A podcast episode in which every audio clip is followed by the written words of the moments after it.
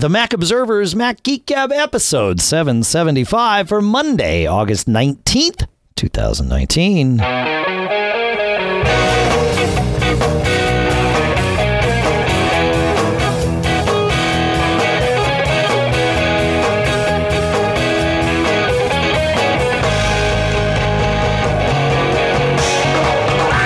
Greetings, folks, and welcome to the Mac Observer's Mac Geek Gab, the show where you send in your questions, your tips, your cool stuff found. We take all of that stuff, we mix it together into a nice little thing. Today, we've got topics like uh, we'll talk about, I think persistence is a key for this episode. It's a finicky friend sometimes. We'll help with some of the specifics, digging into apps on Apple Watch persistently, Safari tabs, time zones, and more, because that's what we do. Sponsors for this episode include Mint Mobile at mintmobile.com slash MGG. We'll talk more about that in a minute. For now, here, back in Durham, New Hampshire, I'm Dave Hamilton. And here in Fairfield, Connecticut, this is John F. Braun. How are you today, Mr. John F. Braun?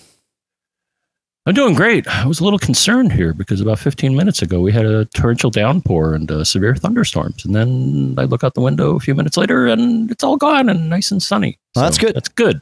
Yeah, yeah that is would have good. hated would have hated to lose the juice or have the uh, thunder and lightning very very frightening interfere with our recording. Yeah, I had um I it was about an hour and a half before we recorded that we had that blow through here. So yeah, it's crazy. It's you know, it's storm time here in in uh, New England. All that not all that different from where I was last week in Orlando with the crazy storms. In fact, just before we recorded last week's episode, I drove back from Kennedy Space Center to the hotel in a massive torrential thunderstorm, crazy thing. But you know, it's all good. Uh, let's just get right to it, shall we? I think we've we've got lots of stuff to go through. I mean, I got a whole list here. Ralph, we'll start with the persistence. He says has a tip. A friend had an interesting issue with Safari on his Mac Mini running the latest OS. When he activated Safari, it would immediately and without intervention sequentially load tens of tabs. Closing and restarting Safari, problem persisted. Delete all the tabs. Quit relaunch, problem persisted. Reboot the Mac, problem persisted. Delete all history, problem solved. He says, I'm not sure what caused this glitch or if my solution of de- deleting all history is best practice, but it certainly got the job done. Uh, that's probably the path I would have taken too. I'm not sure. I'm not sure when I would have thought to delete all history, but which is why I wanted to share this because that that did not obviously come to mind as a way to get rid of all the tabs, but yet there it is. That's a that's a weird one, man. Which is why we share these things here so that we have them in our arsenals. Any thoughts on this, Mr. Braun? No, I know it's weird, right? than it's bizarre, but hey, you know, I mean, keep throwing things at the wall. Some something will stick. Uh, yeah, I guess so. I guess so. Yeah. All right. Uh, let's go to let's go to Keith here. Keith says a very simple tip for the Apple Watch that makes it a lot easier to use. Push the digital crown in to bring up the application grid. Force touch on the grid and select list view. Now, when you push the crown, your apps are presented in a nice alphabetical list that you can scroll through, not that awful, unnavigable grid. This is one of those things that Lisa learned, uh, my wife, Lisa, learned when she did her onboarding call with her new Apple Watch. I'll put a link in the show notes to, uh, to the article that she wrote about it. Those onboarding calls with Apple can be handy because you get quick tips just like this one. Um, and I agree with Keith. Un- unless you really spend time to lay out your grid, it can be unnavigable. And as you add apps to the watch, it it will happen again and again. The list view can often be a very very good thing. So I like these tips. I like this is why we do what we do. It's good. Yeah. Any thoughts on that, Mr. Braun? I'm currently Apple Watchless, so Oh yeah. I don't have much to say about that. There you go. Well, you're not iPhone list, and I have a tip to share. My son is at summer camp. Um, this this year he was there for five weeks. He's actually in his fifth week now. Uh, but this year, for the first time, he's had occasional access to his cell phone. As a camper, it, it is a technology free camp. But um, as leaders, they have access to their cell phones and they actually have to have code words to talk about uh, things that are contraband to the um, to the campers, like you know phones and food and things like that, um, which makes sense. The issue is that service at his camp isn't stellar. And so occasionally iMessage isn't going to work, but it can default back to SMS, which is fine for getting texts back and forth. Except that I've been iMessaging him and him me with our iCloud email addresses. Now, this is really handy if you are somewhere where you only have data service like Wi Fi and not your phone service. But in the scenario that we've been dealing with while he's at camp, we wanted to go back to using our phone numbers for each other. Prior to, I think iOS, certainly iOS 12, I think maybe even iOS 11, but it was it was either oh no, it was I think it was 12 and Mojave that coalesced all of the multiple chats that you might have had with one person.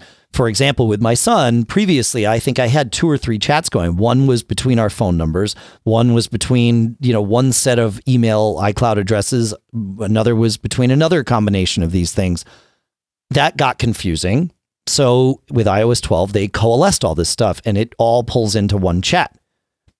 But previously, if I wanted to text him at his phone number, I could do that by finding that chat where we had our phone numbers going. No longer is that the case. It will default to whatever the most recent thing is. And near as I can tell, on the iPhone, there is no way to change this persistently. Uh, I have I, I was able to get it to change by like moving things around in the settings, but yeah, see, even the uh, fire department wants to hear about this one. This Yeah, is real yeah. important. Yep. Uh, but I could, but it, it would revert back. But on your Mac, if you open messages and you go to a message thread that you have with, you know, someone, click on their name in the top of the thread and you will see the address or number that you are communicating with and you can choose a different one to use. And if you do that, Oh, you can change, but that only changes you to them, not them to you. And I thought, okay, so I fixed this. And it was like, great. But how do I get my son to do that when all he has at camp is his phone? And of course, it hit me. Wait, if all he has at camp is his phone, then what I have here at the house is his computer. And because, you know, the way we do things in our house, I know the password to his computer. So I was able to open up his computer. I sent some messages back and forth just to test, but I was able to get that to happen. So yeah, launch iMessages or launch messages rather, sorry, on the Mac. Click the, you know, the person you want to chat with, of course, get, get get the chat open. And then in the to field at the top, you get to pick which address you're sending to. I could not make my phone do this, but if one of you knows how to make your phone do this, but of course, this setting uh, is inherited by your phone because iMessages are synced, right? But uh, but it, I couldn't ch- make this change on my phone. At least I couldn't figure it out. If you know how, feedback at macgeekgab.com. We'd love to hear about it. Did you say feedback at macgeekgab.com? I did. I said feedback at macgeekgab.com. Yeah. So, yeah, you can change the destination persistently of an iMessage conversation. Pretty good, huh? Yeah, because when I bring up a conversation with you on Mac OS, I see like three phone numbers and four email addresses. Which one are which one are we using? You don't have to say it out loud, but but are we using an email to communicate or are we using yes, we are using email. Okay. at least the thread I'm looking at, but it also shows. Okay, so Like here's said, here's the interesting tons- thing. I am texting you at your phone number and you are texting me back at a different number at a at an email address. And that's fine. Like the the the, the two are Mhm. mutually exclusive. Yeah, it's pretty crazy. But the nice part is now with my son, if a message doesn't go through, I can tap on it and say try again or send as SMS. Previously, it was send as email. And it was like, I don't want to send it as email because then that means he needs to check his email to get the message and he may not see it because that's weird and all that stuff. So, yep, good stuff. All right. Uh, we have a few tips actually from last week's show. Two related to our discussion about iPhones that uh, that were rebooting. I mentioned that while at Kennedy Space Center on Monday, so this would be Monday the 12th, my phone spontaneously rebooted and got stuck in the reboot mode, and I had to do the the secret key command, which we'll talk about in a second, to uh, to get it out of that.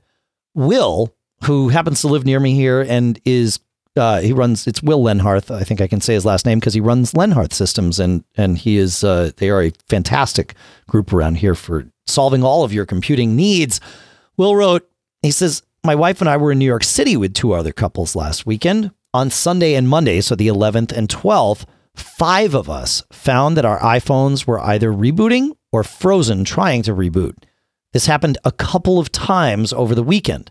We chalked it up to heat or something. We were all taking photos and keeping the phones in our pockets. But when I heard you had similar problems in Florida on the same day, it made me think. I wonder if there was a security update that Apple was pushing out that caused phones to misbehave a little bit. And indeed, on Twitter, I heard from a couple more of you that went through similar things on the same day. So something happened last week, which was interesting. He says they, mine was a 10R. He says theirs were a mix of uh, 10R, 8, and uh, 6S. So thanks for that, Will. Good stuff. Crazy. Mm. Yours did not do that, huh, John? Your eight, your eight. It, it, well, to your knowledge, yours didn't do that, but maybe it did while you weren't looking and it succeeded and all was well. Correct. And if it was heat, you would know it because I've gotten this on both the iPhone and my iPod Touch. You get a special. Yeah. I'm too hot message and it has to cool off before it'll do anything. It was certainly hot in Florida, but this was at the beginning of the day and my phone had not had a chance to overheat, at least not from environmental factors. So, yeah. Yeah. In both cases, this was hot because it was in a car and there was lots of sun and Got it was it. hot. That's the only time I've ever seen the heat warning is uh, when in a vehicle. Yeah, that makes sense. That makes sense. Related to that, Mike writes, he says, I was just listening to episode 774. He says, you were talking about not being able to remember the uh, key sequence to force reboot an iPhone 10. And he says, I remember the force reboot by remembering the phrase, you don't panic which translates into UDP, which is also a type of packet for those of you geeks out there that like TCP and UDP packets. No, this is how we're going to remember this. Like, we need as much help as we can. UDP, up, down, power. Hold the last one in. You're good to go. So, thanks for that, Mike. That's good. And that will change your uh, or force reboot your phone if it's in that stuck mode, which is great. UDP, of course, being Unix Datagram Protocol. Oh, nice. So it's not exclusive to Unix. I don't get it. Well, but Mac is Unix, kind of. Yeah. Not kind of. Very much so. It is the, well, I was going to say it's the most popular Unix distribution on the planet, but I think iOS might actually beat it. So there you go. Yeah. I think it's a, well, they had NeXTSTEP, and I think it's BSD ish if you had to give it a flavor, right? Well, BSD is a flavor of Unix. That's right. Yeah. Yeah. Yes. I, I think it's open BSD, if I'm not mistaken, if that's like the, the, the closest thing we get to it. So, anyway. Mm-hmm. Yeah. Uh, Allison Sheridan from Podfeet, NosillaCast, etc., etc., wrote in in response to our question in last week's episode about what widgets she was going to miss. And she talks about missing Terry's time scroller. Because what this lets you do is set a bunch of different time zones and you can label them as, like, say, people, so that you can see uh, what time it is for that person now, but also in the future. So you can scroll around and you see, okay, what time is it for you know somebody in Russia when it's 10:30 p.m. here. Chances are it's 10:30 a.m. for them, or at least that's where all my Russian people wind up. It's 12 hours off from me. But um, that's a really handy thing. She says uh, there is a utility called Calzones that does this, but um, she doesn't like the interface and uh, was hoping perhaps someone might find an, another option. But uh, but Calzones for now is uh, is the solution to that. So thanks, Allison. Good stuff. Uh any thoughts I on haven't that, had Mr. a good. I haven't had a good calzone in a while. Man, I'm trying to think of where I had one, but uh, I, I did have one recently, so I don't know. I, don't, I can't remember where, but that's okay. Yeah. All right. Uh, I don't know. Yeah. Anyway. Okay. Um, hey, I got a note today, John, that uh, actually I got some, I'm getting, I ordered something, but I was invited to order something that might be of interest to you. And that is Amazon's new Echo Auto. Uh, it's 25 bucks, available exclusively by invitation from Amazon. You can sign up and request an invitation, which I did, I don't know, a few weeks, months ago. I can't remember. But um, it's a, uh, you add Alexa, sorry, you add the A lady to your car, and uh, it's got eight microphones with all the far field voice in it. You can connect to your car either with Bluetooth or with an aux cable. So lots of options. And from an aux cable, you could even go to like one of those FM things if if necessary, right? And uh, and you get all your stuff. It supports Apple Music as well as Amazon Music and Spotify and Sirius and TuneIn and iHeart and all of that good stuff. And of course, you can uh, ask it for directions and it will launch things like you know Waze and Google Maps and even Apple Maps. It's not compatible with CarPlay or Android Auto because those things sort of do this differently, of course. But uh, but there you go. So you can take Alexa on the road. This is the second of these things that I will have had the opportunity to test. The first was the Roav um, uh, Alexa thing, and I'm trying to remember what they call it. The Roav Viva by Anker, and uh, it's uh, it's an A lady enabled uh, device that plugs into your um, uh, uh, PowerPort. We used to call it the cigarette lighter port, but I don't even think they have those anymore. So uh, I will put a a link to that in the show notes too. I think that's about the same price, twenty six bucks or something. So um, so we'll talk about you know how it works and how they compare in a future episode. But with CarPlay in in my main vehicle, I certainly would would I'll test it there, but uh, probably move it to one of our other vehicles that doesn't have CarPlay because that's where the benefits um, of those things go. So I will uh, we will put links to all of these things in the uh, show notes. But uh, the Roav Viva by Anker has worked quite well for me, and I even have that in my same car with CarPlay because one thing that one of the many things I think that uh, A Lady does better than S Lady from Apple is research. So if I have a question about, you know, something that I would want to look up with Siri, it's like I can't show you the results of a web search while you're driving or some something to that effect, which is super frustrating. It's like well, I didn't ask you to show it to me. I asked you via voice. I expect an answer via voice.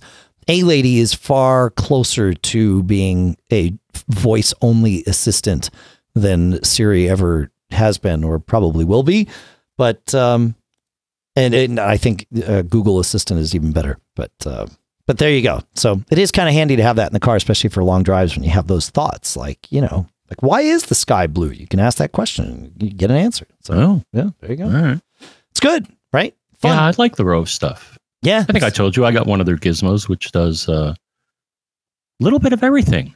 It's amazing for the price. What's it called, and what does it do? Well, they call it the Roav. I believe they call it the Roav Charger, okay, and it and my car does have a cigarette lighter port because it actually came with one of those cigarette lighters, which is in a drawer somewhere because I don't do cigarettes in the car. Um, but yeah, so it's a dual port charger. One of them is a smart. I think the other one is a regular. Um, but it will also um, remember where you parked your car. So combined with the app on the phone, which is kind of neat. It has a battery health monitor, which to me is just like they're like throwing all these features in here. And of course, I can stream my music from my device to an FM station that you tune the device to. so is this the Roav Smart Charge F2 Bluetooth? I think it's the is it the F2 or the F4? I forget. I know they have a couple of models. Okay. Well, I'll put a link to one of them in there, but it looks like the F2 is the newer one. There's an F0 and an F2, near as I can tell. It looks like I have the F2. Okay, great. Okay. Yeah, and it also will handle phone calls. Uh, Right. that makes sense. As well, I think it has a yeah, it has a little phone button on it too. It, it like does like five different things. It was like That's awesome. twenty bucks or something. Yeah, yeah, it's Yeah. 2674. Yeah, yeah, yeah. So hats off to them. That that, that, that it's awesome. The only weird thing that happened is sometimes, Dave, if I'm on my phone and I get too close to my car, I got to figure out what I didn't set up right. Is that my phone will switch over? Oh yeah.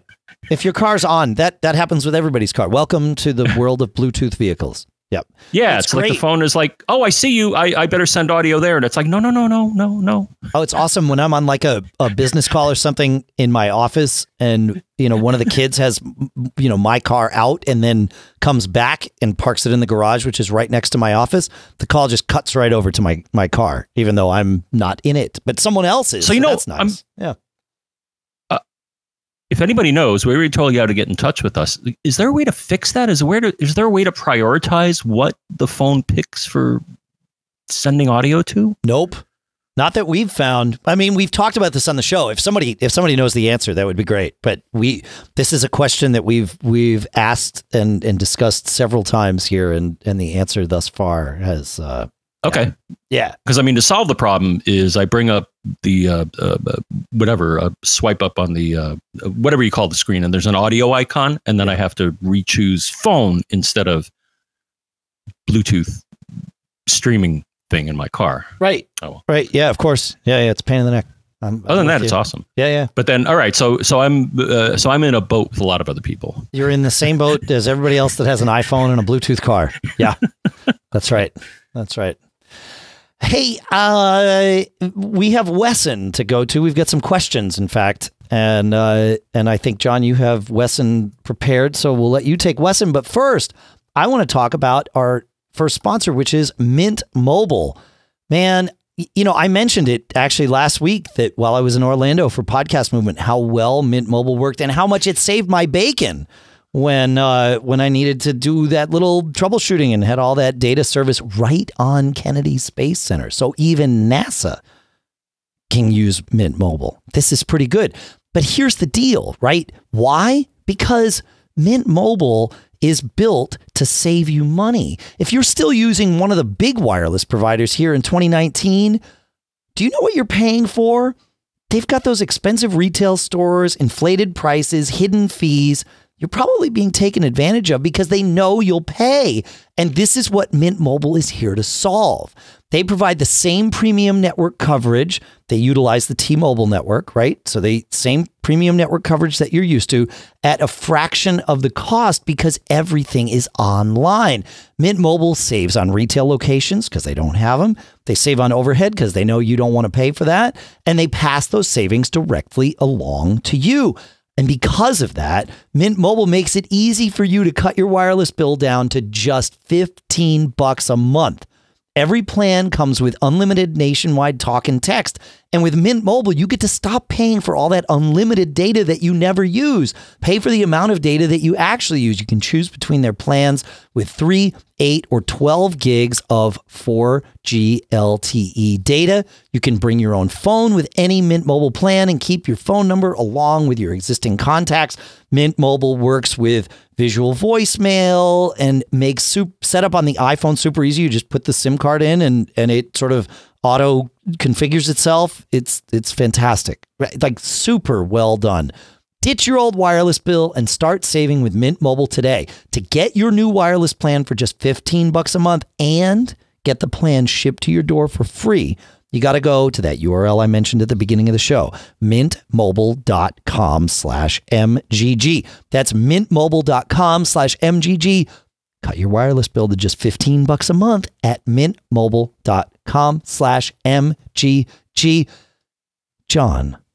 Well, Dave, I want to add one thing. Um, Okay. I did an informal test uh, of the speed because Yes. they sent me a kit and sent you a kit. Yes.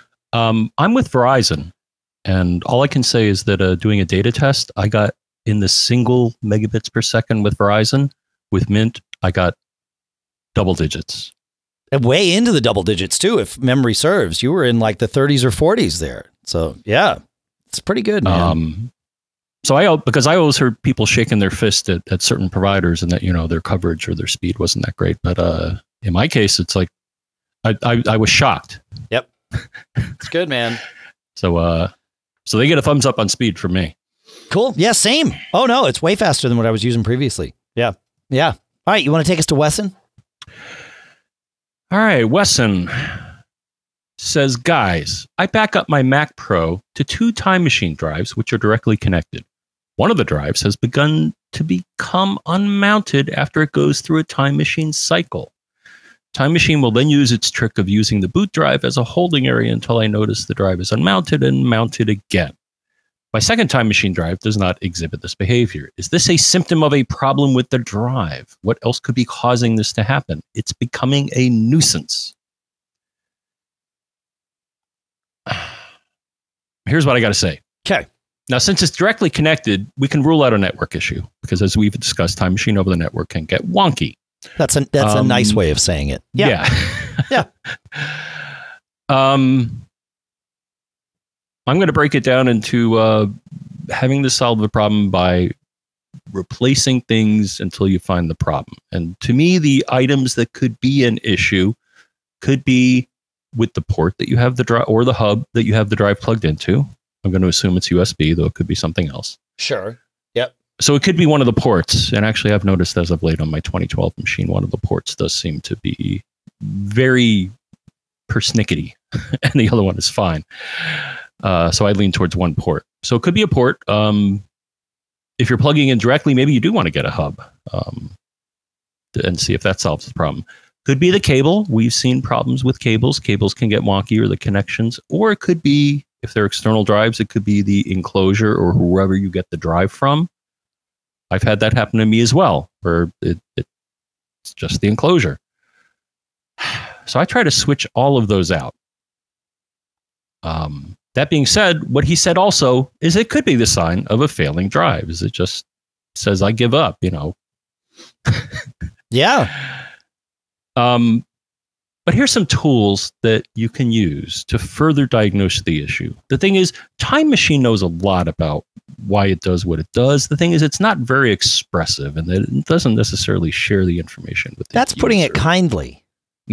Why is it that we have to add that caveat or that asterisk to every comment about Time Machine? Like what? Now, you may ask yourself, what tools could I use to find out what Time Machine is doing under the covers? And I'm going to recommend two. Okay. Unfortunately, they're in the same place, Dave. So one is called Consolation, which is a general purpose console tool, but it does have a special time machine selector, if you will, where you can just see time machine messages for a certain period of time. And the other one is called the Time Machine Mechanic, which also gives you way more information than you're going to get from the official Time Machine interface. And these are both from our friends at the Eclectic Light Company. And the link that we will provide in the show notes has both of them on the same page. Cool. Yeah. Yeah, man, Howard Oakley over there at Eclectic Light. What would we do without him? I, I mean, I, I like to think that someone would be making these types of tools, but the reality is, yeah, good stuff.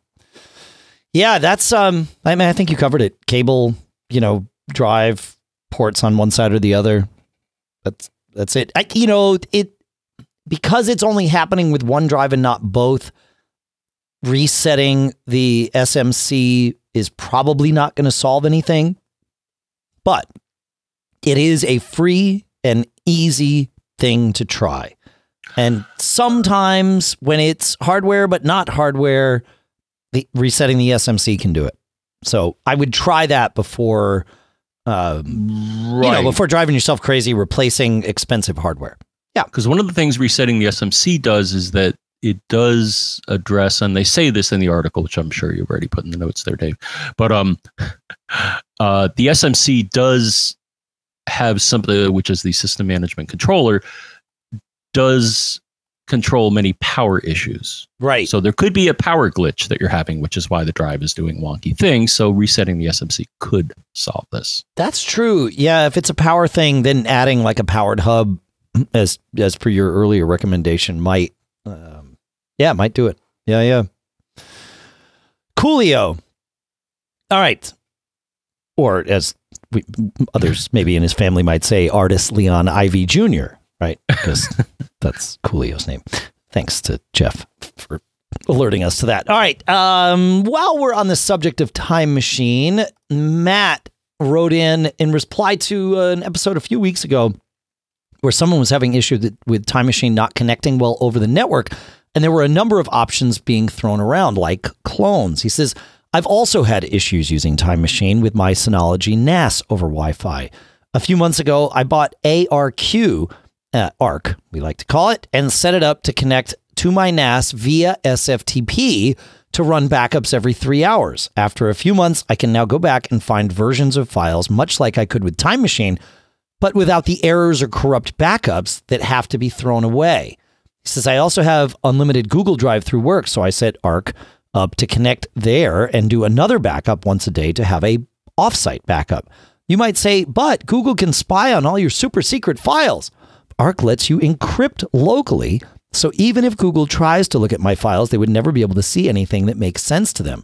I also use Carbon Copy Cloner uh, daily, so I have no reason to use Time Machine to restore my whole computer.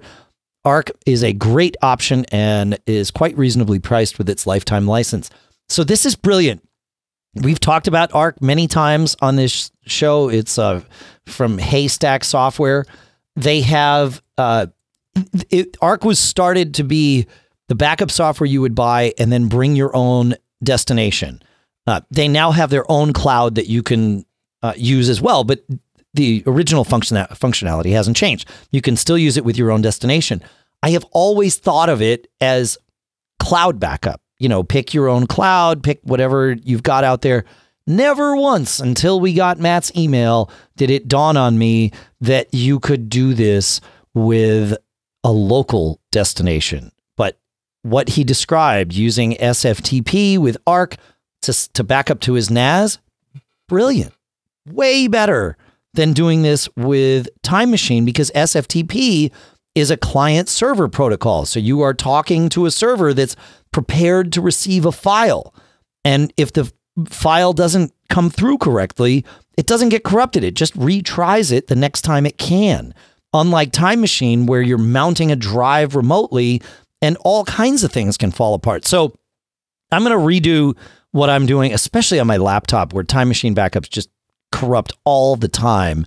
And uh, I'm going to try it all with Arq because that sounds like a way better option. So thank you for this, Matt. Great, brilliant. Just uh, you know, this is what I love about this show is is there's these things that are obvious to a subset of us. And it might be only obvious to one of us, or it might be obvious to all but one of us, or somewhere in between. And we get to share these things and turn on these light bulbs for each other and make our computing lives better. So, this is why we love what we get to do here. So, yeah, it's good. And the thing I like about what Matt mentioned and you mentioned as well, Dave, is keep in mind when you make a backup, a backup, if if some evil person runs away, so you may be in. Uh, uh so number one, you should enable FileVault on your Macs to encrypt the contents of your drive. Certainly, um, I saw. I see no reason not. I'm going to put an asterisk on that, but we'll come back to it. Yeah, yeah, yeah. Okay. Well, I do. Yeah. I think most people should. Um, and I'd love to hear your caveat once I'm done here. Yeah, but, um, yeah, yeah. We'll, we'll, we'll get there. You also yeah. may want to keep in the back of your mind here that you you want to encrypt your backups as well, and pretty much any solution, including Time Machine, will give you the option to encrypt the backup. So um, my Time Machine backups are encrypted. My Carbon Copy Cloner backups are encrypted. Um, yeah. That's all I'm going to say is that if there's an option to encrypt the backup data, whether it's local or in the cloud somewhere, do it. Otherwise, the evil people that want to steal your data um, can get it, and and then then you're in trouble because I think most of us store rather sensitive information um, on our computers.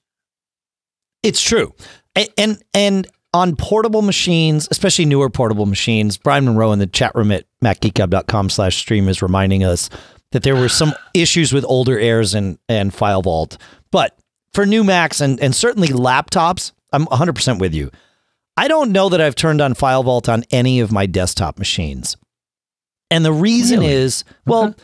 if somebody gets into my house and is sitting at my computer, mm-hmm. I have bigger problems than like that, that there's there's more going on now right than like losing my laptop or having somebody steal my laptop, you know, whatever, at a conference or at a coffee shop, like that's a realistic thing that could happen. If somebody makes it into my house and it, and given where we live here and stuff, you know, burglaries of that kind are are very rare. Uh, if somebody makes it into my house, I have a major problem. Now, it could be argued that I don't want to Okay. compound that major problem by also giving them access to my data. But when it comes to troubleshooting, encryption can get in your way. And so on my laptops, I find Oh, it yeah. worth it. You know, uh, that that that particular you know risk is is worth the the cost, right? But on my desktops where they're not moving, and I mean, I keep passwords on everything, and everything is is you know maybe maybe I'm maybe I need to rethink this as we're talking about it. You know, is there really a reason with clones and all that stuff to to worry about this? Maybe not anymore, Mhm. but it, it used Okay. yeah. So that's my thought process. But but now that I'm saying it, maybe I need I need to rethink it. Yeah, Okay. go there. I, uh, uh, number one, you're in New Hampshire, so you probably have like guard moose or bears or something, right? So, well, we have guard bears. Yeah, and yeah, Right, that's okay. right in our neighborhood, and guard guard fisher cats, and I think there was a cougar in our neighborhood recently. Oh, we got coyotes too. Yeah, we can have those as well, sure yeah. those. Okay. yeah, So anyway, so we have various guard animals uh, on our properties, people. So don't don't mess with us. But um, that's right. uh, uh, but I'm curious as to the comment both you, you made and and Brian made is uh, is the reason you don't support FileVault on older MacBook Airs is because they have rather wimpy processors. Well, there was before, and I'm trying to think. We're we're looking at like, I think it was 2014 that all the chips in MacBook Airs had built-in encryption, right? But prior to that, it was only in the i7s. So if you had an i5 in your MacBook Air, all your file vault, file vault stuff was happening in software, not in hardware. So it could slow things down, right? I mean, there was yeah, there, there were performance issues with it. Now, all the tests that I've seen, it's actually faster to be running an encrypted Mac than a not encrypted Mac by by you know half a percentage point. But but generally speaking, e- encryption makes your drive more efficient because of uh, or at least reads from your drive more efficient. So, but yeah, And if the processor has the, the, the okay, which because I also recall ones do. Yeah, even the okay because I recall the older MacBook Airs had like 1.4 gigahertz processors or something like that. I'm sure they bumped it up a notch. Well, it's then. the hardware encryption. Once the processor has Okay. that, the, the speed of the CPU sort of becomes irrelevant for for Got this for this type of thing. But yeah, yeah, yeah, yeah.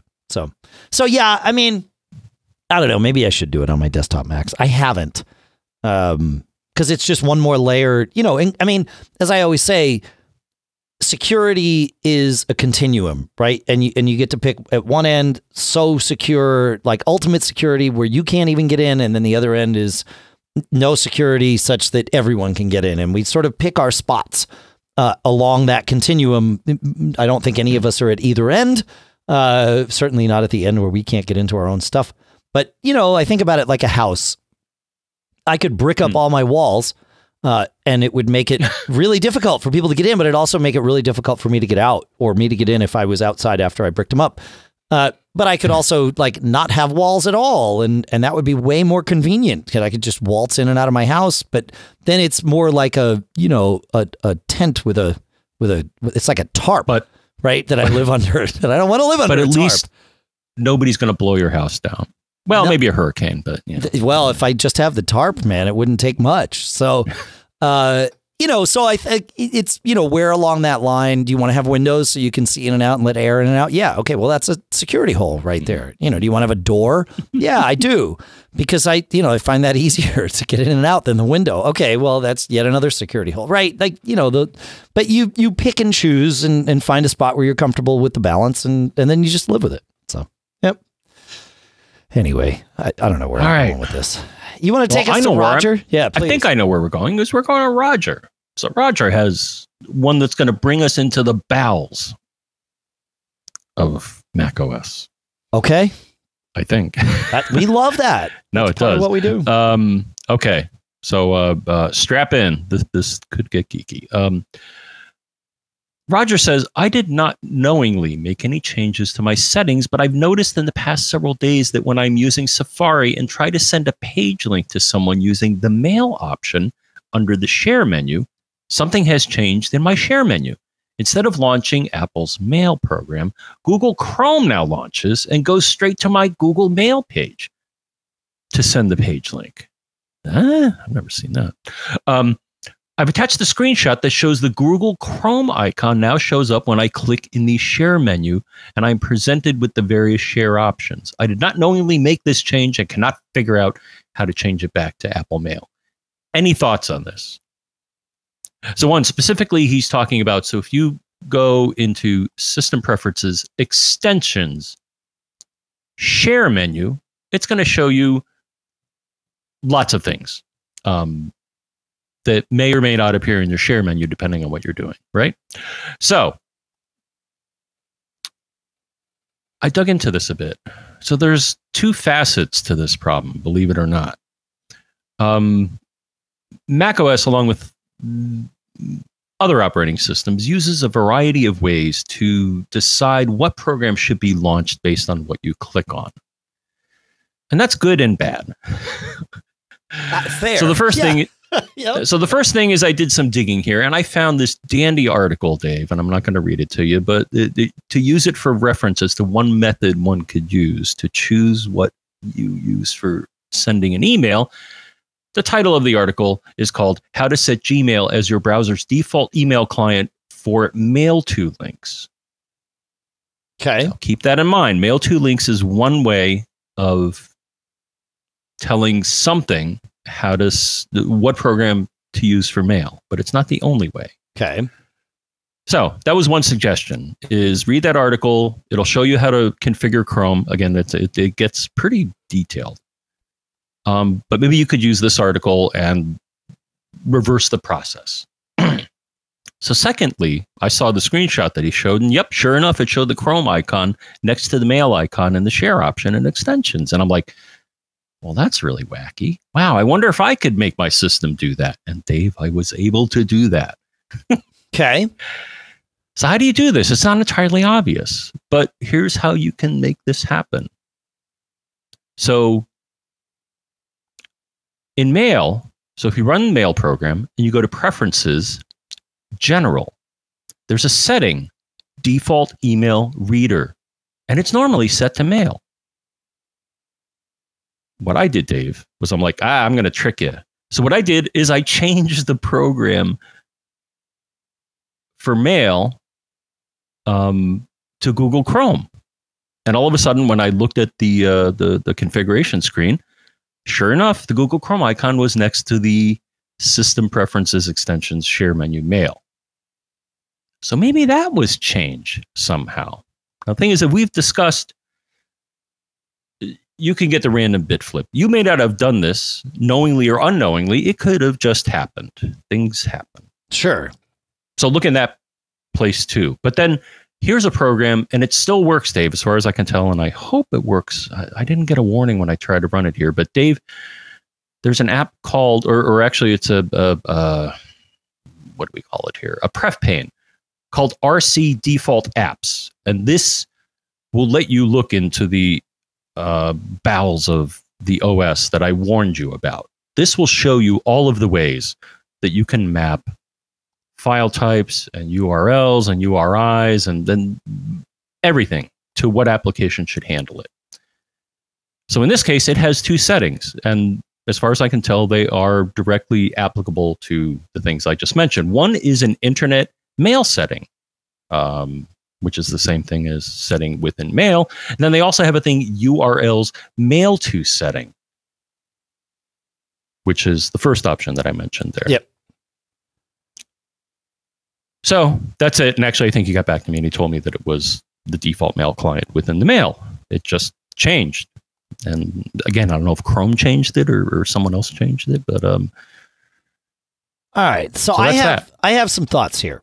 Um, go. I, I love that 14 plus years later, you're still mentioning RC default app. I think that could be arguably Still works. well, right, but it arguably was the it was certainly first mentioned on this show very early on. It might have been the very first cool stuff found, right? Even though we probably didn't call it that back then. But the most recent version is over 10 years old from 2007, right? They say that it's 64 bit. It probably will work, therefore, with uh, Catalina, but they like it's it's it's it's dead, right? Like there's no active development happening on RC default app. But if it works, it works, right? There is something. Well, that Apple hasn't changed yet. Yet. Let's hope not. And maybe that's where you're going. is that Apple hasn't changed these various mechanisms that are used to decide what app to associate with whatever. Correct. But there is an app called Choosy, and I'll put a link to that in the show notes at choosyosx.com. We've talked about it before. I think one of you folks mentioned it as a uh, cool stuff found uh, somewhat recently, where you really can pick what URLs are going to open and you can set rules. Like if the you know, you could set one that's like the web address is mail to and, you know, open Chrome, right? Great. But you can also say, you know, I want links that I click in mail to open in this browser and links that I click in Evernote to open in that browser. Like you can get crazy with it, which is awesome. It's 10 bucks. Right. So Okay, it gives you more a finer grain control than RC default app. super fine grain control. Yeah, exactly. So there's that. Now, whichever app you use, opening Chrome, that's fine. But you know, Chrome is a browser. You you might have you might already have it open and you might have tabs open to a million different things. Wouldn't it be nice? Cue the Beach Boys to have. Uh, sorry, now I have that song playing. We in my think head. alike. Yeah. I, I, yeah, the song was going in my head as soon Oh as you said man! that. Okay, continue. It's like one of, one of the best songs ever written. Too. Anyway, um, wouldn't it be nice to have it launch a web browser that is customized and only will launch Gmail? And you could do that too. There are two apps that come to mind. I use an app called Fluid at fluidapp.com. And what Fluid, and, and they actually, both of the things I'm going to mention do the same thing. Fluid, it's five bucks, uh, but you might be able to use the free version. And you essentially build apps with it that launch specific web pages. And the nice part about this is you just launch the app and you're good to go. So I have one for Facebook, and that's how I use Facebook. It's just right there. And I even sync these apps with my sync service of choice, which for me is Synology Drive, but you could sync them with Dropbox. So you build the app once, you have it on all your machines. I say build the app. I mean, you just configure it and it saves, but it saves a file like that is an application. You just double click it and you can treat it like an app. So it can be the destination of either RC default app or Choosy. And so, boom, you click a mail link. You have your Fluid app that's built to launch Gmail. It's logged into your Gmail account. It's not going to have tabs open from other things. Boom, you're good to go. Fluid has changed my life. It's fantastic. Really, really makes life super easy. There's another one that does something very, very similar called Unite. And I'll put a link to that in the show notes too. The reason I mention Unite is if you're a SetApp user, SetApp contains Unite. It does not contain Fluid. So if you're already a SetApp user, you might well have uh, have Unite already available on your Mac. Unite's ten bucks if you're not part of uh, but uh, SetApp, but you can you know download it and all that good stuff. So there you go. Those are my those are my additions to this. So yeah, have you messed with Fluid Impressive. or Unite, John? Any of these like No. yeah, dude, dude. For those of us that are like ADD a little bit, you know, the the or a lot bit, um, having like if, for this guy, you know, having his email open not just in Chrome but in an app that is only his email. That you know keeps the focus where it needs to be. There's no other tabs open to get in the way. If your email gets wonky, you can just quit it. No problem. You know, all good. So, yep, good stuff. And Facebook is great for that because it takes over the browser. It's slow. It's RAM hungry. I use Marco Arment's Quitter to uh, to quit lots of things, but uh, but I can you can quit that. It's like having it close a tab for you, but you know it's it's right there. So anyway, there you go. So that's uh, that's my story. I'm sticking to it. Sweet. Yep. All right. Let's see where are we at here. It is time to talk to Eric. Eric, this is fascinating, John. So Eric um, was we were going back and forth on some things. He says, I thought I should run disk utilities first aid on a disk that was not looking so good. And uh, and he noticed that smart was not running. And I think this came from a show we did back in July or something. He says, uh, I looked in disk utility and smart status is listed as not supported for my internal SSD, which came with my iMac. Smart, of course, being a way that the drive system monitoring and reporting. It's a way that your drive can report any problems it notices. It's flawed. We've talked about it for a decade plus here. If it reports a problem, you probably have a problem. If it doesn't, Well, if it doesn't eh. report a problem, you might still have a problem. I wouldn't say it's flawed. The, the, Oh, I there's would. two part. Well, there's two parts to it. There's the high level status where it's a thumbs up or thumbs down. I will agree that that is flawed. Yes. But then within the smart specification is boatload of very specific parameters uh, regarding your drive, and that I don't think is flawed. The thing is, you need a utility beyond this utility to look at those. Like my favorite um, is DriveDX, where it's going to say, "Hey, you know these all these numbers here, these smart numbers, uh, it looks like your drive's failing." So I'm going to kind of disagree with you on that, Okay. and that part of it is flawed, but part of it is is very useful. Yeah. can So- be very useful. on my 2014 iMac, which is uh, the one that is now in the studio, the, the the OG Retina iMac. When I launch Disk Utility and I click on the disk, so that's the top level of the hierarchy. If you're seeing the hierarchy, it says Smart Status Verified. But on my 2019 iMac, uh, Disk Utility, click on the disk, it says the same thing that he is seeing smart status not supported. So it Really? seems, yeah. So it seems like Apple is not um not supporting smart anymore, which is odd. I, I mean, I don't know. Well, it sounds like dis. Uh, what? No, that's weird. Why would it? Now, the other weird thing about this. So, so I looked on my MacBook Pro, and my my MacBook Pro with the Crucial or, or Micron Crucial, same thing, I guess, right? Um, SSD says Smart Status Verified. I'm like, great. Then I went to my Mac Mini, Dave, and I'm looking for that status, and I don't see it. Why did I not see it? Because and this is kind of an annoying part about this utility. It has two views. It has a show only volumes view if you go to, Right. the, to the view menu, and then it has a show all devices.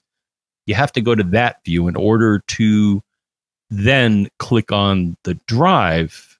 And in this case, both my machines say smart status verified. Now, I'm not sure if it's because they both have the exact same one terabyte crucial SSD, or I don't know if this is something. That, I mean, do you think it's something with the Apple SSD that it's just like I don't want to talk to you about this? I mean, that, that Yeah, maybe it's because it's on the um the the NVMe. NVMe? Yeah.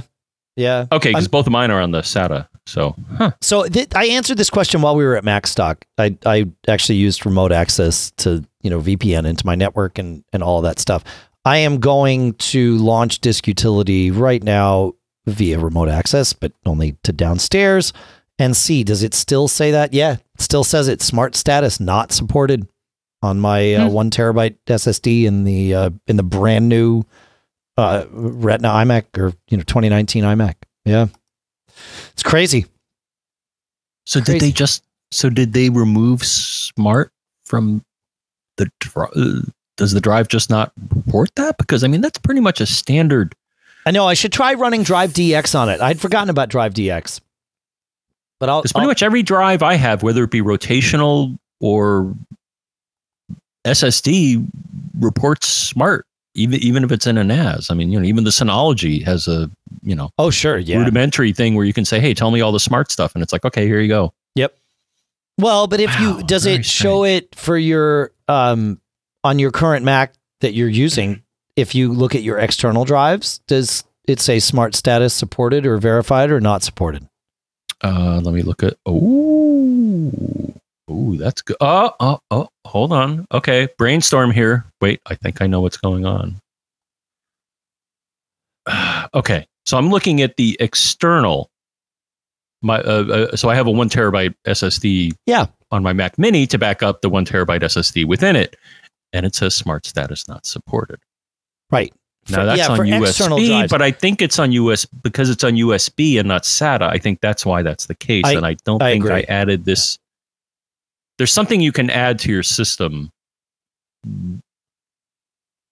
Am I am I getting this right? I, I think uh, DriveDX Normally has Mac a, OS has a thing that you can add, like an extension or something like that, that will allow Smart to be used with external Yes. non-supported drives. Yeah. normally extra, yeah, I think normally external drives, whether they be USB or FireWire or Thunderbolt or whatever, do not support reporting smart status. So Right. Hmm. Right. But yep. Pretty interesting. So anyway, there you go. Just fascinating. I I was surprised that it uh you know that it was so maybe you got to add that. Uh, maybe you got to add that extension. I'm trying to remember the name of it. I think it's a it's an open source thing that that DriveDX includes as a courtesy. Ah, okay. Yeah, I yeah, maybe you're right. And I wonder will it work has it been rebuilt to work with Catalina? Right? Cuz you know, extensions do not work out of the gate with Catalina. So All right. Well, we will uh we will move on here. Adam, Adrian. Sorry, why did I say Adam? Uh, Adrian writes, he says, I manage the iPhones and iPads for my entire family. Everyone either has an iPhone or iPad or both. That makes seven to 10 devices. Would you recommend something like Jamf Now to help me manage these rather than having to update each one independently? And I think, yeah, I think it would make life a lot easier. Uh, Jamf isn't a current sponsor of Mac Geek Gab, but I when the question came in, I checked to make sure that jamf.com slash MGG still works. And it does. So you can set up your account and get your three free devices and all that stuff. We'll put a link in the show notes. Um, but uh, but yeah, I, I I know lots of people that use Jamf to manage their you know if if you're the tech support for your friends and maybe even family or family and maybe even friends, uh, that Jamf is super easy to use and uh, you know it's cheap. It's two, like two bucks a month or something to um to you know to add more than those three devices. So you get you get three slots free and you can use them however you want. And then after that, um, you know, yeah, there you go. So yeah, I would uh I would recommend it. It's it's a good thing. Makes life easier, especially when you're remote. So any thoughts on that, John? Mm, not on that, but to rewind a bit, yeah, it's uh, OS X sat dash smart dash driver is the name of it. It's an open source product. All right. I will I'll, uh, I'll dig up the link. Or, uh, Okay. We'll see if Google can find it. Google found it. So there you go. Good. Hopefully that gets updated. I think the last time it was written was for Yosemite or something, right? Mhm. So, yeah, there you go. All right. Yeah, because that gives you more on your external stuff. So, yeah. All right, good. more is good. Well, sometimes. Uh, yeah. yeah. All right. Uh going to Louis. Louis writes, he says, uh, thanks so much for mentioning the IKEA branded Sonos speakers. He says, I would have never thought I'd buy speakers at IKEA, but I bought the Sonos non-lamp version, which I believe they call the IKEA Symfonisk desks desktop speaker, bookshelf speaker, bookshelf. That's the one. Um, and it's great, you know, and it's 99 bucks. it's like, I never thought you'd get a Sonos speaker for 99 bucks. Um, yeah, killer. And, uh, and so he asks, I, at home, I have three older Sonos speakers that are connected to my network via a bridge. My question is, do I still need the Sonos Bridge if I have one AirPlay 2 Sonos speaker, which is my new IKEA one, amongst my old non AirPlay Sonos speakers? So the, here's the thing if you're using SonosNet, which is sort of the original way of managing your Sonos devices where they create their own wireless mesh, one of your Sonos devices needs to be connected to Ethernet so that the Sonos mesh can bridge with your network. It can be one of your speakers, but if your one of your speakers isn't in a convenient spot to Ethernet into your router or you know somewhere else, then you can use the Sonos Bridge or uh, the Sonos Boost, which is sort of the new version of the bridge, to be that bridge between Ethernet and the SonosNet network. And as an aside, Sonos was, I think, the first company to create a consumer uh, wireless mesh, which is cool. That said, Sonos does allow you to use a direct to Wi Fi connection now. So your speakers can just connect to your existing Wi Fi. I do not recommend this. In theory, it should work better because you know your your Wi-Fi probably has you know better range than the radios in the Sonos system, and so you don't have to rely on your Sonos speakers to see each other. If you've got like say mesh Wi-Fi, it should work great. It does not. It's awful. If you try to run more than like two Sonos speakers connected to your Wi-Fi, especially if you have a mesh system like any of them, Eero or TP-Link's Deco or Orbi or you know Velop or whatever, it doesn't matter. It doesn't work. I have been working with Sonos and sort of pestering them to find out why this is the case for a very long time. They confirm that it is the case, but I haven't been able to get like a technical answer that explains why. You would think it would all just work, but it doesn't. It's you get weird wonkiness. So I would stick with SonosNet, and if you already have the bridge, I would live with the bridge because it's going to, your life is way easier because of that. Or just plug a speaker in Ethernet and let it do its thing. Uh, but yeah, Sonos on Wi Fi, it's a great way to get set up, especially when you got your first Sonos speaker and it doesn't matter. But as soon as you have multiples, especially if they're, you know, connected to different mesh points around your house, you will almost certainly start running into problems. Just plug one into Ethernet or get one of these bridges or boosts. They're relatively cheap and you're good to go. So, that's um, that's my uh, that's my story, and I'm sticking to it. You got any thoughts on that, John? No, but speaking of network speakers, yes. Um, actually, now oh, here it is, right here. Sh- shall I kind of ease us in? Ease yeah. us into this here. Yeah, yeah, yeah. Take us to Ken. Sure. All right. So Ken has something that uh, uh, he has a couple of questions here, but um, he says he has two small questions. First, I have a few older Airport Express units here, the A1088 model. I was thinking of disabling the Wi Fi on them. By the way, they are not used now. They have been in a drawer for a few years and using them as AirTunes. I guess you could also say AirPlay, right? I think that's kind of interchangeable.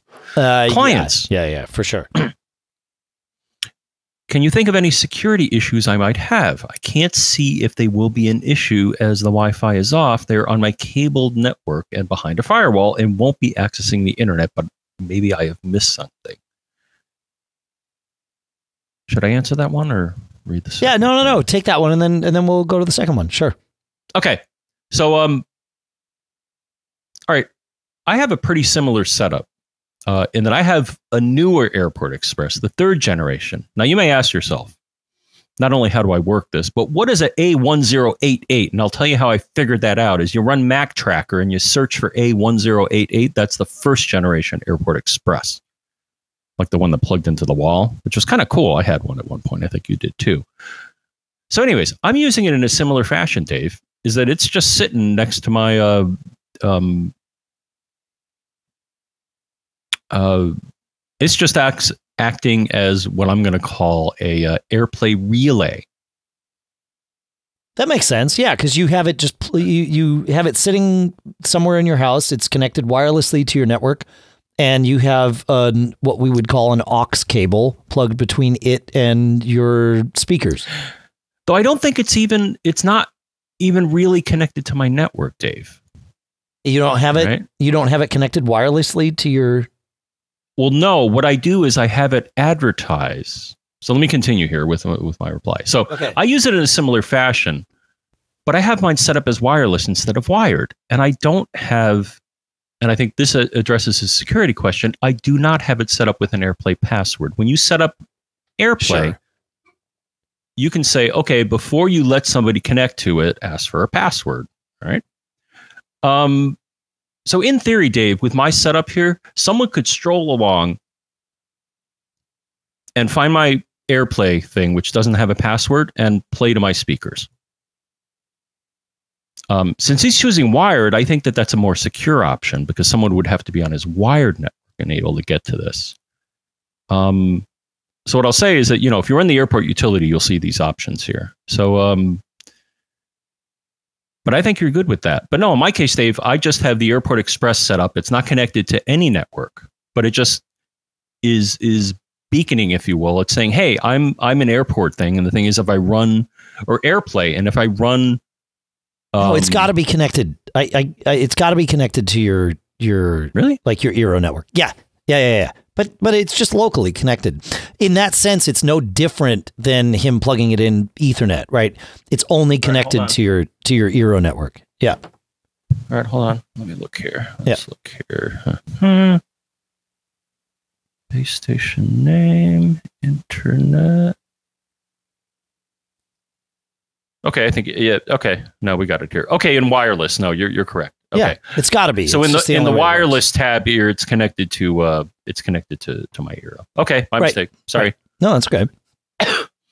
Um, But still, I mean, it, but in it- either case, if Yeah. it's on the network, whether it's wired or wireless, then uh, your your other devices will will uh, that understand what AirPlay is will see it, and and you can choose it as an option, like in iTunes or in system preferences and stuff like that. Yeah. Okay, so I think he's good. That's a that's a great way because that's all I use it for. It doesn't provide any any uh, internet access, and that's probably a good thing, right? Yeah, right, right, right. Yeah, yeah, yeah. No, I, I think it's. All right. I think he's so no. So I'm Yeah. mistaken. So somebody would have to be able uh, be on my network. So yeah. So you, which have access to my network because you have my passwords and stuff, you can see it. But all right. So my mistake. So somebody just randomly wandering by my house could not see this. No, no, and that's a good thing. Yeah, yeah, yeah. They'd have to be on my network. Correct. Now maybe if I set up a guest network, maybe they could see it, but then maybe not. I wouldn't recommend. So uh, I'll put an asterisk out there on guest networks. I I would not do them without a password. I would always do a guest network with a password. Um, yeah. So, but if you set up a guest network, I'm not sure that the people on your guest network could see that device because typically guest networks just give you a you know a tunneled pipe to the internet per device and don't let you see other local devices. So yeah. Right, because that's on my main network. Correct. My, my, yeah. Okay. correct. All right. Thank you for uh, fixing that. Yeah, of So, course. Okay, the other question is that he's running an older 2012 Mac Mini from from an external SSD. I know this is possible, but are there any pitfalls I might encounter? I was trying not to pull it apart to install an internal one, as it has Thunderbolt 2, I think, and I was going to use the internal 750 gigabyte hard disk drive, I guess rotational, as a temporary data dump drive. Um, I had one of those as well. So I had a Mac Mini 2012, Dave. Um, you know, it's, it's funny my observation. So I had a 2012. Now I have a 2014, and now they have the the latest. And getting at the SSD, oddly enough, seems to have gotten easier with the progression in the years, and I, I just don't agree get with it. that. So the tw- Yeah. the 2012 was a it took patience and and discipline. The 2014 was a lot easier, and then I saw at Macstock some guy was working on a, a 2018 or 20 no 2018 right. Yeah. And I was yeah, like, oh my yeah, gosh, that's even easier. Yeah, yeah, yeah, yeah. So um, it's not so bad, and I think that's kind of a middle of the road option. But I was looking at the options for that machine again with our pal Mactracker. So on that machine, it does have USB 3, which is five gigabits per second. It does have an internal SATA 3, which is six gigabits per second, and it has Thunderbolt 1, which is 10 gigabits per second. Okay. Um, he uh, the 2014 does have Thunderbolt 2, but Thunder he has Thunderbolt 1, but still that's 10. So that's the fastest port on that machine. So Yeah, but you're not going to find a single drive SSD that's going to beat the slowest of those. So it doesn't matter what you use. okay, now I'm just going to shortcut us there, right? I mean, it like I, I would go USB three. It's way cheaper than paying. If you go eh, with Thunderbolt, you are now paying the the Thunderbolt tax for a Thunderbolt interface on that drive, Right. And there's no reason you're not going to get any benefit if it's a single drive thing. If you're looking at a multi drive, you know, JBOD, RAID, whatever, sure. But if it's single drive that you want to boot from, ain't nothing gonna beat that five gigabits per second, and you can save a bunch of money. Just get a USB three drive. I wouldn't rip the thing out of there. I would just boot from the external, and Okay. you're done. Yeah, I think so. Yeah, yeah. I'm with you. Does anybody even make a Thunderbolt 1 enclosure? Mhm. Oh, I have one sitting in front of me, believe it or not, from Buffalo. I don't know if they still make it, but that's what I'm using on this machine. Although, if I'm looking at it, it has USB 3 and Thunderbolt 1. I think I'm using USB 3 on it. It doesn't matter. It's it's too slow to matter. So, yeah. Okay. Yeah. So um so I guess we're in agreement. I think USB 3 in this case is good enough to um get you Oh, yeah. going. USB 3 he- for a for a boot drive with an SSD, Mhm. you're going to love it. And you're going to love not having to crack your machine open to put one inside. So, I think Yeah. Yeah. It's the uh, I'm glad to see that Apple has made it easier to get I mean it's almost like in the earlier Mac minis they made it like intentionally a pain in the ass to, to Yeah. pull out the SSD. It was like you could almost do it but you had to like do this and that and that. Yeah, your were, fingers like would 20 bleed. steps. Yeah, yeah, yeah. You, your fingers would definitely bleed, and you might break something. But you know, there you go. Well, that was the thing. It's like, you know, it looks like I can just slide it out. Oh, there's just a little resistance. And it's like, uh, yeah, as you said, do, do I possibly destroy the drive trying to slide it out without Yeah. doing all these additional steps? yeah, without So, uh, right. Yeah, holding your your mouth just right and doing the chicken dance and all that stuff. Well, it was basically getting it so you could slide out the, the motherboard. And, oh, and, that's right. Yeah, yeah, yeah. and that was the whole disaster with that thing is that you had to get to a point where you could, and yeah, there were multiple screws and, you know, you had to get, uh, I, I used an ice dish at one point and then, you know, iFixit has a nice little pad so you can keep track of the screws. Watch out, folks. Whenever you work on most Apple things, keep track of those screws. Um, you probably are, you don't want to have extra parts left over. well, you, you, don't want to have a different number of parts that you uh, took out when you go back in, right? Wait, I thought that meant I made it more efficient. Like I did better than Apple's engineers. I thought that was the whole point. man. oh, it's it's, like- not. No, It's like, why do I have screws left over? no, because you're better than them. That's why you ma- you made it work with less. It's lighter now. It's got to be better. It's faster. It's good. Uh, yeah, I'll put a link to that iFixit magnetic project, mat. That is one of the best little inventions I've ever used for one of those types of projects. Yeah, it's good. In addition to their toolkit, because especially, oh, was it the 2012 or the 20? No, I think it was the 2014. Yes. The other thing, folks, if you if you're going to dive into a Mac Mini, Apple loves putting proprietary screws in the Mac Mini. I think it was a security Torx in the 2012, and I think the 2014 had a similar thing where it's like, I remember I got it, and I'm like, I, I want to add an SSD, and you know, I got my toolkit, which was a, a lesser, uh, a lower end version of the iFixit toolkit, and I'm like, it doesn't have a bit for this screw. What the heck? Yep. I even went to Home Depot and I'm like, "Do you guys have this?" And they're like, "No, not Oh, not no. that small." No, they they did have security Torx, but not that small. I think it was like a T6 security Torx. And That's crazy. Have it. So, um, It's crazy. All right. all right, but I think he's uh he'll he'll be uh, good to go there, Ken. Yep. All right, we have um we have a little bit of time left. Andrew wrote in. He says, uh, "I have some thoughts and comments and questions about a frightening topic." He says, "I noticed a Reddit thread about a Mac that was damaged by plugging in a hard drive. It turns out that the USB C cable was purchased from a large office supply store in Australia. It was a Western Digital hard drive. The cable was purchased from this Officeworks place. So, not some generic $2 Amazon cable, but it was the cable's fault that the uh, USB C port was damaged. So, my first question is how do we choose cables that have a good chance of not causing this issue?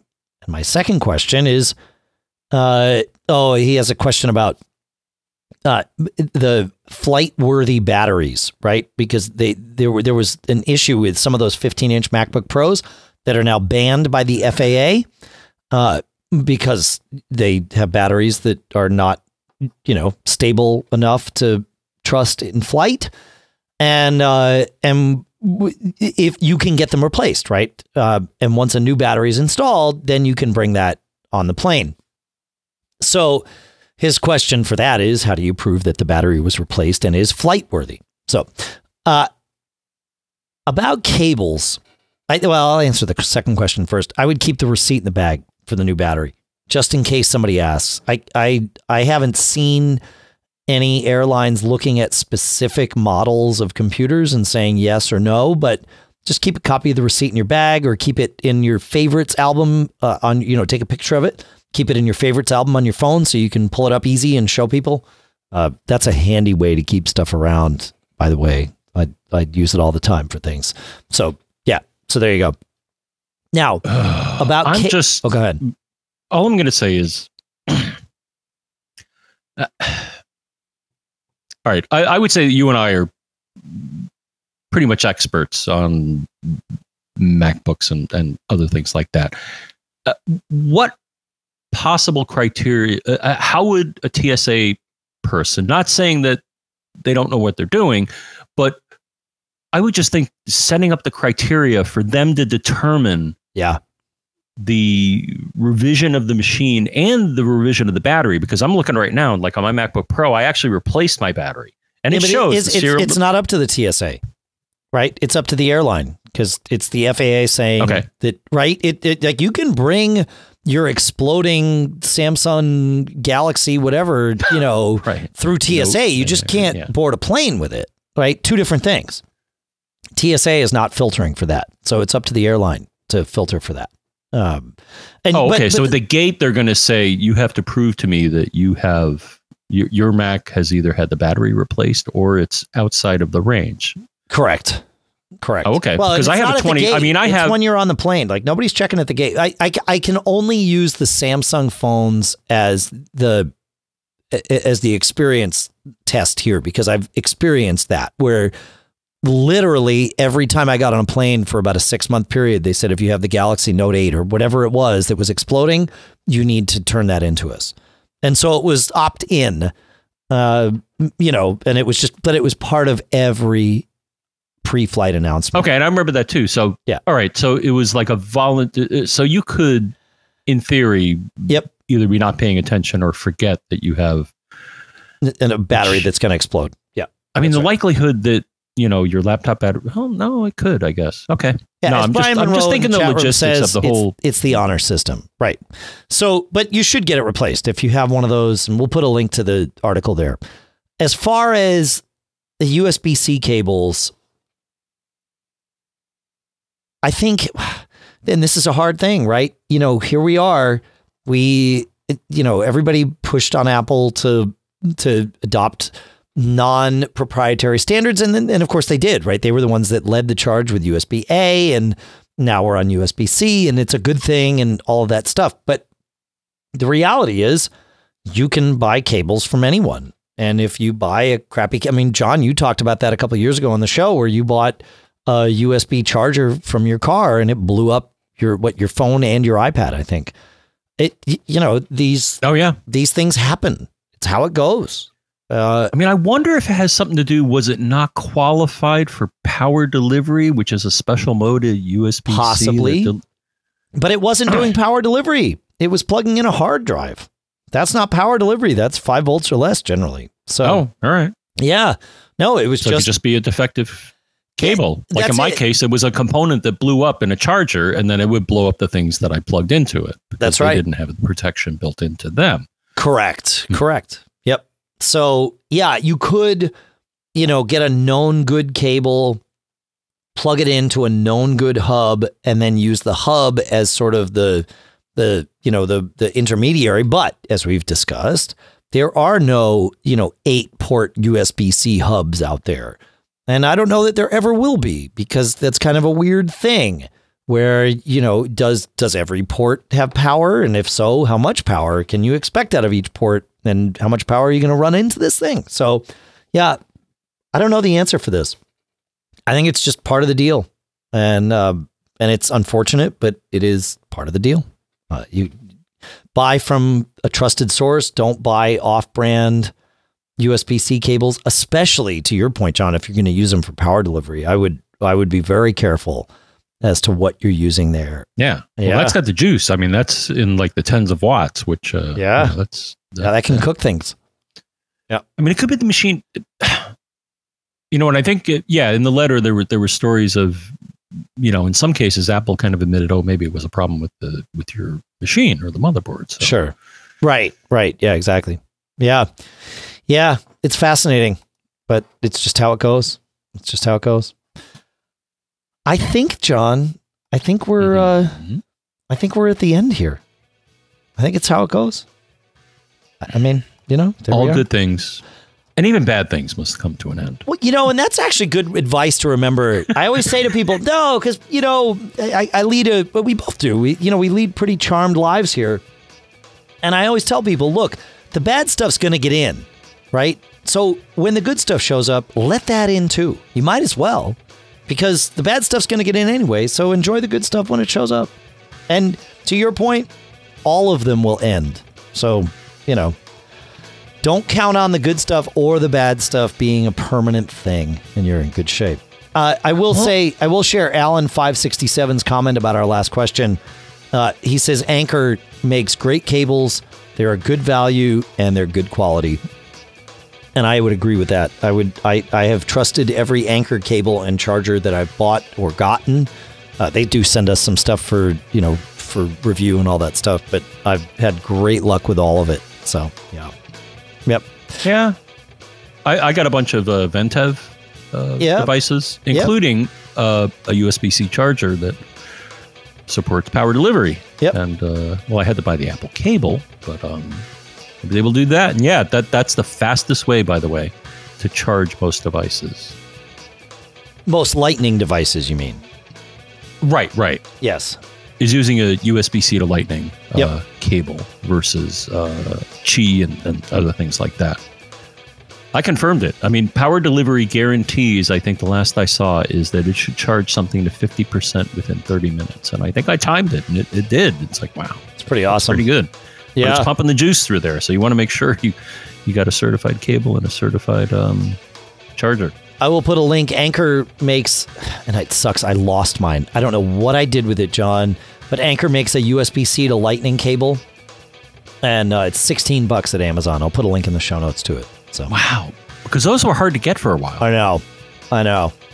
I'm bummed I lost mine, but I got to get another one. So I'll put a link in the show notes that'll remind me to order one. All right. Well, it is time. That's how. Uh, that's how this particular cookie crumbles. It's good. It's good. Uh, what do we have? We shared the I have any email addresses. Premium at gotta buy some macgeekgab.com. What are you saying, John? Oh, yeah. No, I, I got to buy some. I, I don't think I have any cookies. Okay. Yeah. Yeah. I gotta, I gotta Premium at macgeekgab.com. That's money for cookies. That's really what that turns into. No. Wait, what? Premium at macgeekgab.com. That's the email address that you premium listeners get to use. We answer those first. Then we answer everything else. We really do try to answer everything. But we prioritize those of you that prioritize us. And it's all good. If you want to learn more about Mac Geek Gab Premium, well, the URL is macgeekgab.com slash premium. I think that's all we got. Go to um, macgeekgab.com slash reviews. Leave us an iTunes review if you haven't done that. If it's been years, you can go and update your review.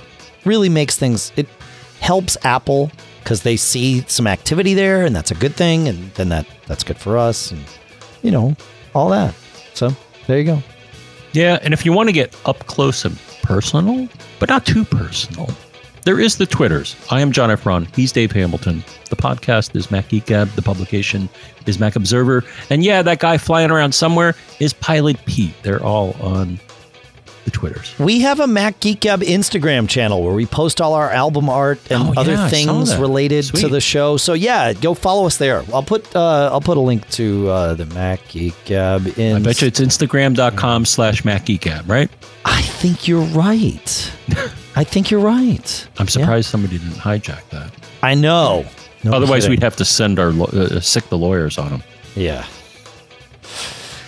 I Is that gonna- trademarked? Is this trademarked? I, we- I I don't have Mac Geek Very trademarked. We could, um, I, but yeah, I don't know. It's is it eh, maybe it's worth it. It's like 250 bucks and a little bit of headache and all that stuff. I've trademarked other things. Yeah, you know what? Uh, we'll do that. We'll, we'll get that rolling. If anybody has any thoughts about that, let us know. But uh, but yeah.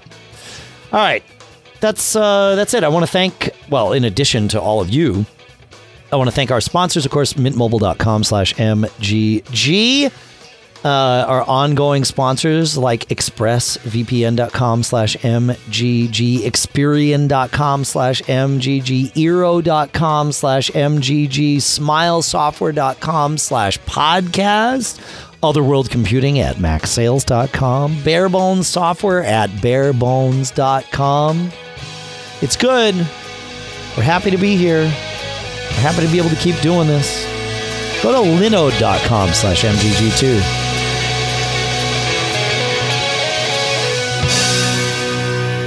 I um I've been traveling a lot. I think next week's show might be a day late because I think I have to travel to New York for a, a secret event. Uh, but um, Ooh.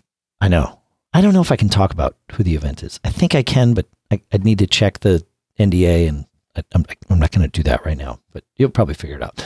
Anyway, uh, we're all together here, and so with that, I think we all have something to say, right? Don't